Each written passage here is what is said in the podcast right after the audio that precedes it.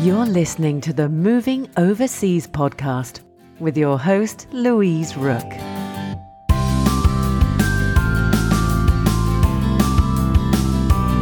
Hi, welcome along to the Moving Overseas podcast. I'm Louise Rook, I'm your host, and I'm exploring all things that an international move to the States brings.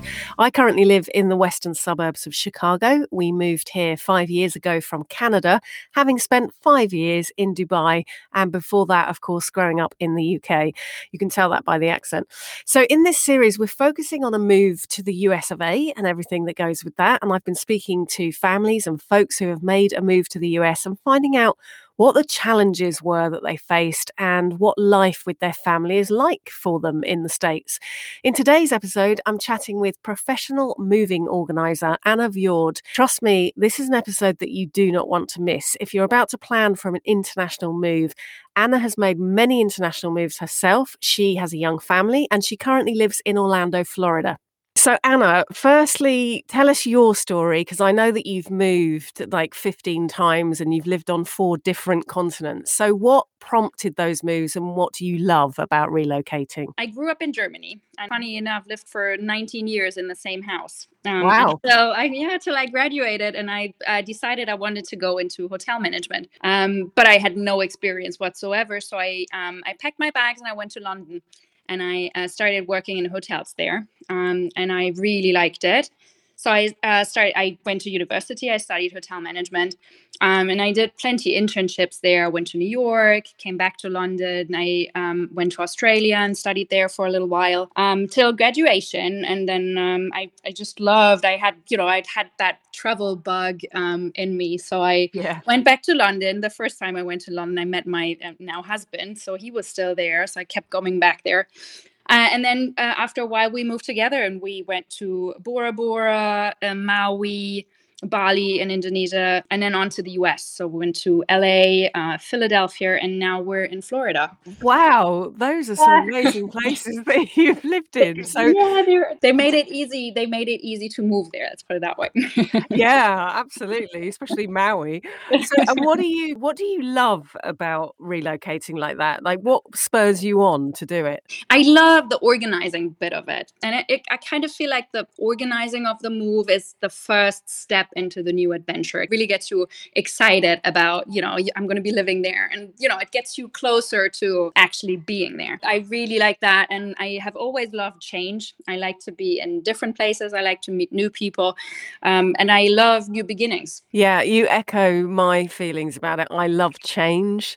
And so even when we're not organizing a move overseas, I do just love a move actually because I just I love new energy and new space and I don't know it just brings something uh, refreshing I think and gives you new starts. But Mhm. you must deal with people all the time. Obviously that's your job. You're helping people to relocate. What is the biggest fear that people have do you think when they're relocating? they're they're always scared of forgetting something uh, doing something that they can't correct anymore after and and both of those fears you know they're quite reasonable they they, they make sense because that's what people do they do forget you know certain things and um, they do um, sometimes make decisions that are not the smartest. So, um, unfortunately, with a move, these bad decisions or forgetful moments, they lead to um, issues and they lead to extra cost. I'm interrupting the interview very, very quickly to tell you about something that is going to save you money. And I know when you hear people say that, you think, oh, here we go again. But truly, this really will save you money because the one thing about moving overseas is that you will at some point have to transfer money internationally. Nine times out of 10, you still have some outgoings in your home country that you need to keep going. For example, we had life insurance policies that we continue to pay into, so we transferred money back regularly. You might even want to sell your property in your home country and then want to transfer the funds from that over to your new country. Now, I speak from experience when I say do not use a bank or credit card for international transfers. You can save a whole lot of money by using XE, and here is why. Because the Moving Overseas podcast has partnered with XE and I've negotiated an exclusive rate just for my listeners. Now, you're not going to get a better transfer rate anywhere else. And trust me, with XE, it is super simple from registration to transfer. We've used XE for years, which is why I've partnered with them because I trust them. They're used by millions around the world, and they also have an app which makes the whole thing even faster. So, to get these super low rates that are exclusive for you guys, my podcast listeners, you need to go through the Families Moving Overseas website and click on the XE link in the top right hand corner, and that will guarantee you get those special rates. So, go to familiesmovingoverseas.com, hit the XE link, and save money when you are transferring. That is all. And what do you think are like the biggest challenges for people who are making international moves? I think the biggest challenge there is that the place you're moving to is is completely unknown. So you yeah. kind of establish a home, but it doesn't feel like home at all because you have no idea what it feels really. Already a move always has so many things to think about and so many things to do, but an international move is even more extreme because you have, you know, the visa, the, all the paperwork, the your home, where are you going to live, um, the schooling if you have kids, you know, you work, you're going to work in a new country in a, in a place you might have never been before. So the the the move itself is kind of like the smallest issue of all the issues that you're going to be dealing with with an international move. Yeah, and uh, I mean, you hit the nail on the head. There's so much paperwork with an international move, yes, um, and and everything is unfamiliar. Like you say, when you're moving overseas, nothing's going to be like your old country or the the country of origin, I should say. So, what are some of the most common questions that you're asked by your clients? Um, I think the most common question is when should I start planning my move? And I always give the same answer now. there is no too soon. It's a, it's always a good idea to start. The the more time you have to plan it, uh, the the less stress you're gonna have. And um, movers, I mean, movers are always busy. Um, they're especially busy from like April, May, all the way through to September but like this year or last year, I should say, with the pandemic, they've just been busy nonstop. You know, you see how people are buying and selling houses. That you know, that's a move every time. I should say that's two moves every time. Um, so they uh, they're very very busy. And if you if you have special day that you would like to move on, it's a good idea to lock that in as soon as possible. And also prices for moving, they're never going down they always get more expensive. The longer you wait, the more you're going to end up paying. So it's not like, you know, looking at a flight and kind of waiting. I could, you know, see if it goes down. It won't. So, you know, as soon as you know that you're going to be moving, it's a good idea to start right away and also that you know re- research having time to research exactly. Absolutely. um, yeah and you're right i guess those prices do not fluctuate do they? They are they do but they only fluctuate oh. one way unfortunately. Yeah that's not good. Um, so when you first start working with a client what's the first thing that you do when you're starting to organize them and their move I do um, free consultations. Um, they're absolutely non-binding. They're really just, you know, to get to know each other and for me to really understand what the whole project is about. So basically, I, I listen, I take notes. Um, after that, I ask questions because I, I, you know, I like to know things in detail to make sure that I don't have to come back to you every time and ask you more questions, but that I have all the information. Um, and then once I have that, I will give recommendations, um, explain how things work, as movers have, you know, very particular way of, of doing things um, and then kind of come up with an action plan of things that we should be looking at first or you know things that have a little bit more time and we can take care of later. It's such a complicated process isn't it? It's taking me back to our last move and the organization of that which was crazy. I don't know if i could ever go through it again. But i think having somebody somebody like you if you can delegate and outsource to someone it must be so hugely helpful because i think i have felt like a headless chicken at times times running mm. around trying to cover it all. So, can you share? Do you have any like moving horror stories that either you've experienced or that your clients have experienced, or things that you've sort of managed to overcome while you've been helping out people moving? Are you sure you want to hear those? Oh, I do. I do.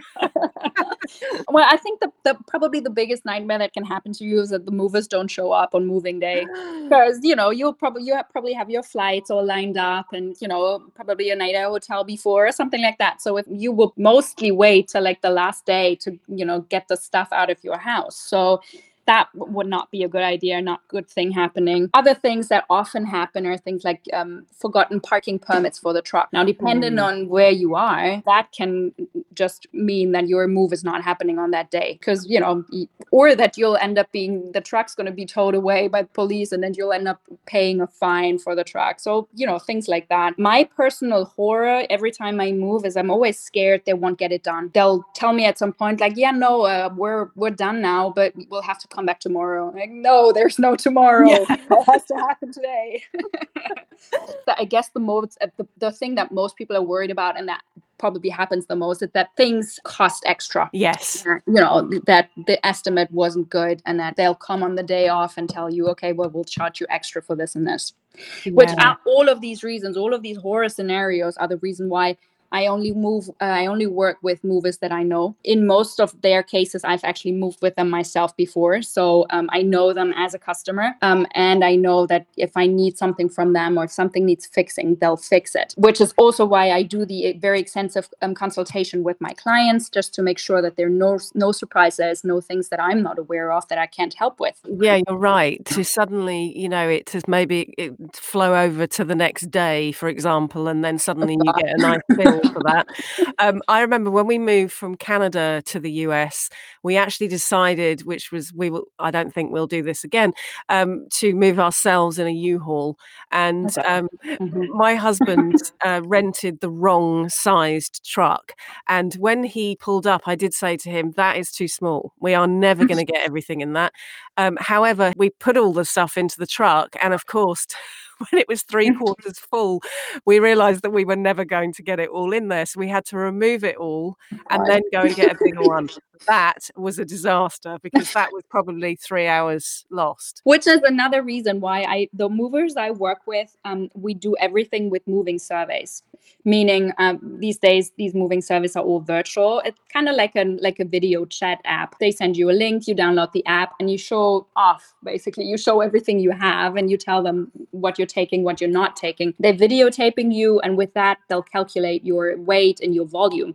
And that way you can go back to them after and when they tell you oh uh, that couch is going to cost two extra because we didn't know that you were going to move that you can go back and say no i haven't you know i told you that i was going to move it and they'll have to honor the price that they've given you yeah that's great actually mm-hmm. um, and that's what happened when we shipped from dubai to canada they mm-hmm. they obviously then tell you okay you need this size container for the amount mm-hmm. of stuff that you're taking exactly. so yes there's a lesson in there moving by yourself probably not a good idea especially no, when you're a family of four and own a lot of oh, furniture um, so i mean we've touched on it a little bit just now but what are the the big advantages of outsourcing to a, a relocation organizer like you for when people are making a big move? I would say it's it's two things really. For one, you get professional advice so that you don't have these surprises happening and that you you know hopefully don't have any mistakes um, happen.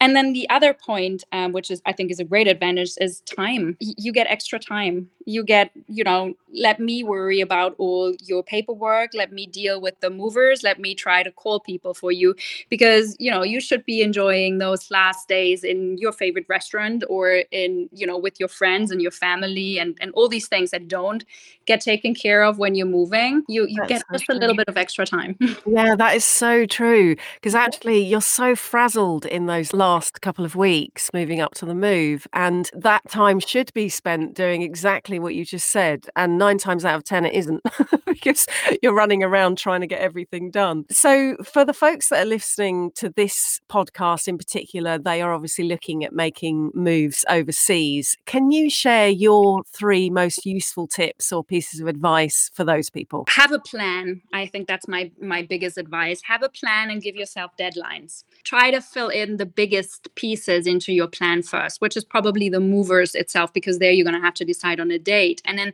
everything's going to go around that date you know when are you gonna i don't know get rid of your car or ship your car so um, i would put in the, the big dates first and then tr- kind of tr- uh, work around those. I personally love working with lists and i actually tick them off and it feels so good when you know something is gone gone and you can say did that did that did that. So you know what you have left to do because you will forget. There's just so many things to think about. And then lastly i would say get yourself help. I mean it is too much to do uh, by yourself. And, you know, if you're family moving, you have children running in between, uh, you need to take care of them as well. And they're more expensive. They're, sorry, they're more important than the move.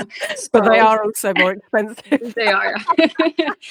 um, so it, it is uh, sometimes people think that hiring somebody like me um, will cost them a lot of money, but in most cases that's not true. I, will speak for myself. Most of my services are actually completely free to the client. I don't actually charge for most of the things that I do. So wow. um, yes, it's not. It's not. Doesn't mean that it gets any pricier, but it means that you get you know some extra help, some extra advice, some peace of mind because you know that it's taken care of, uh, and extra time to enjoy um, your last moments in your old home.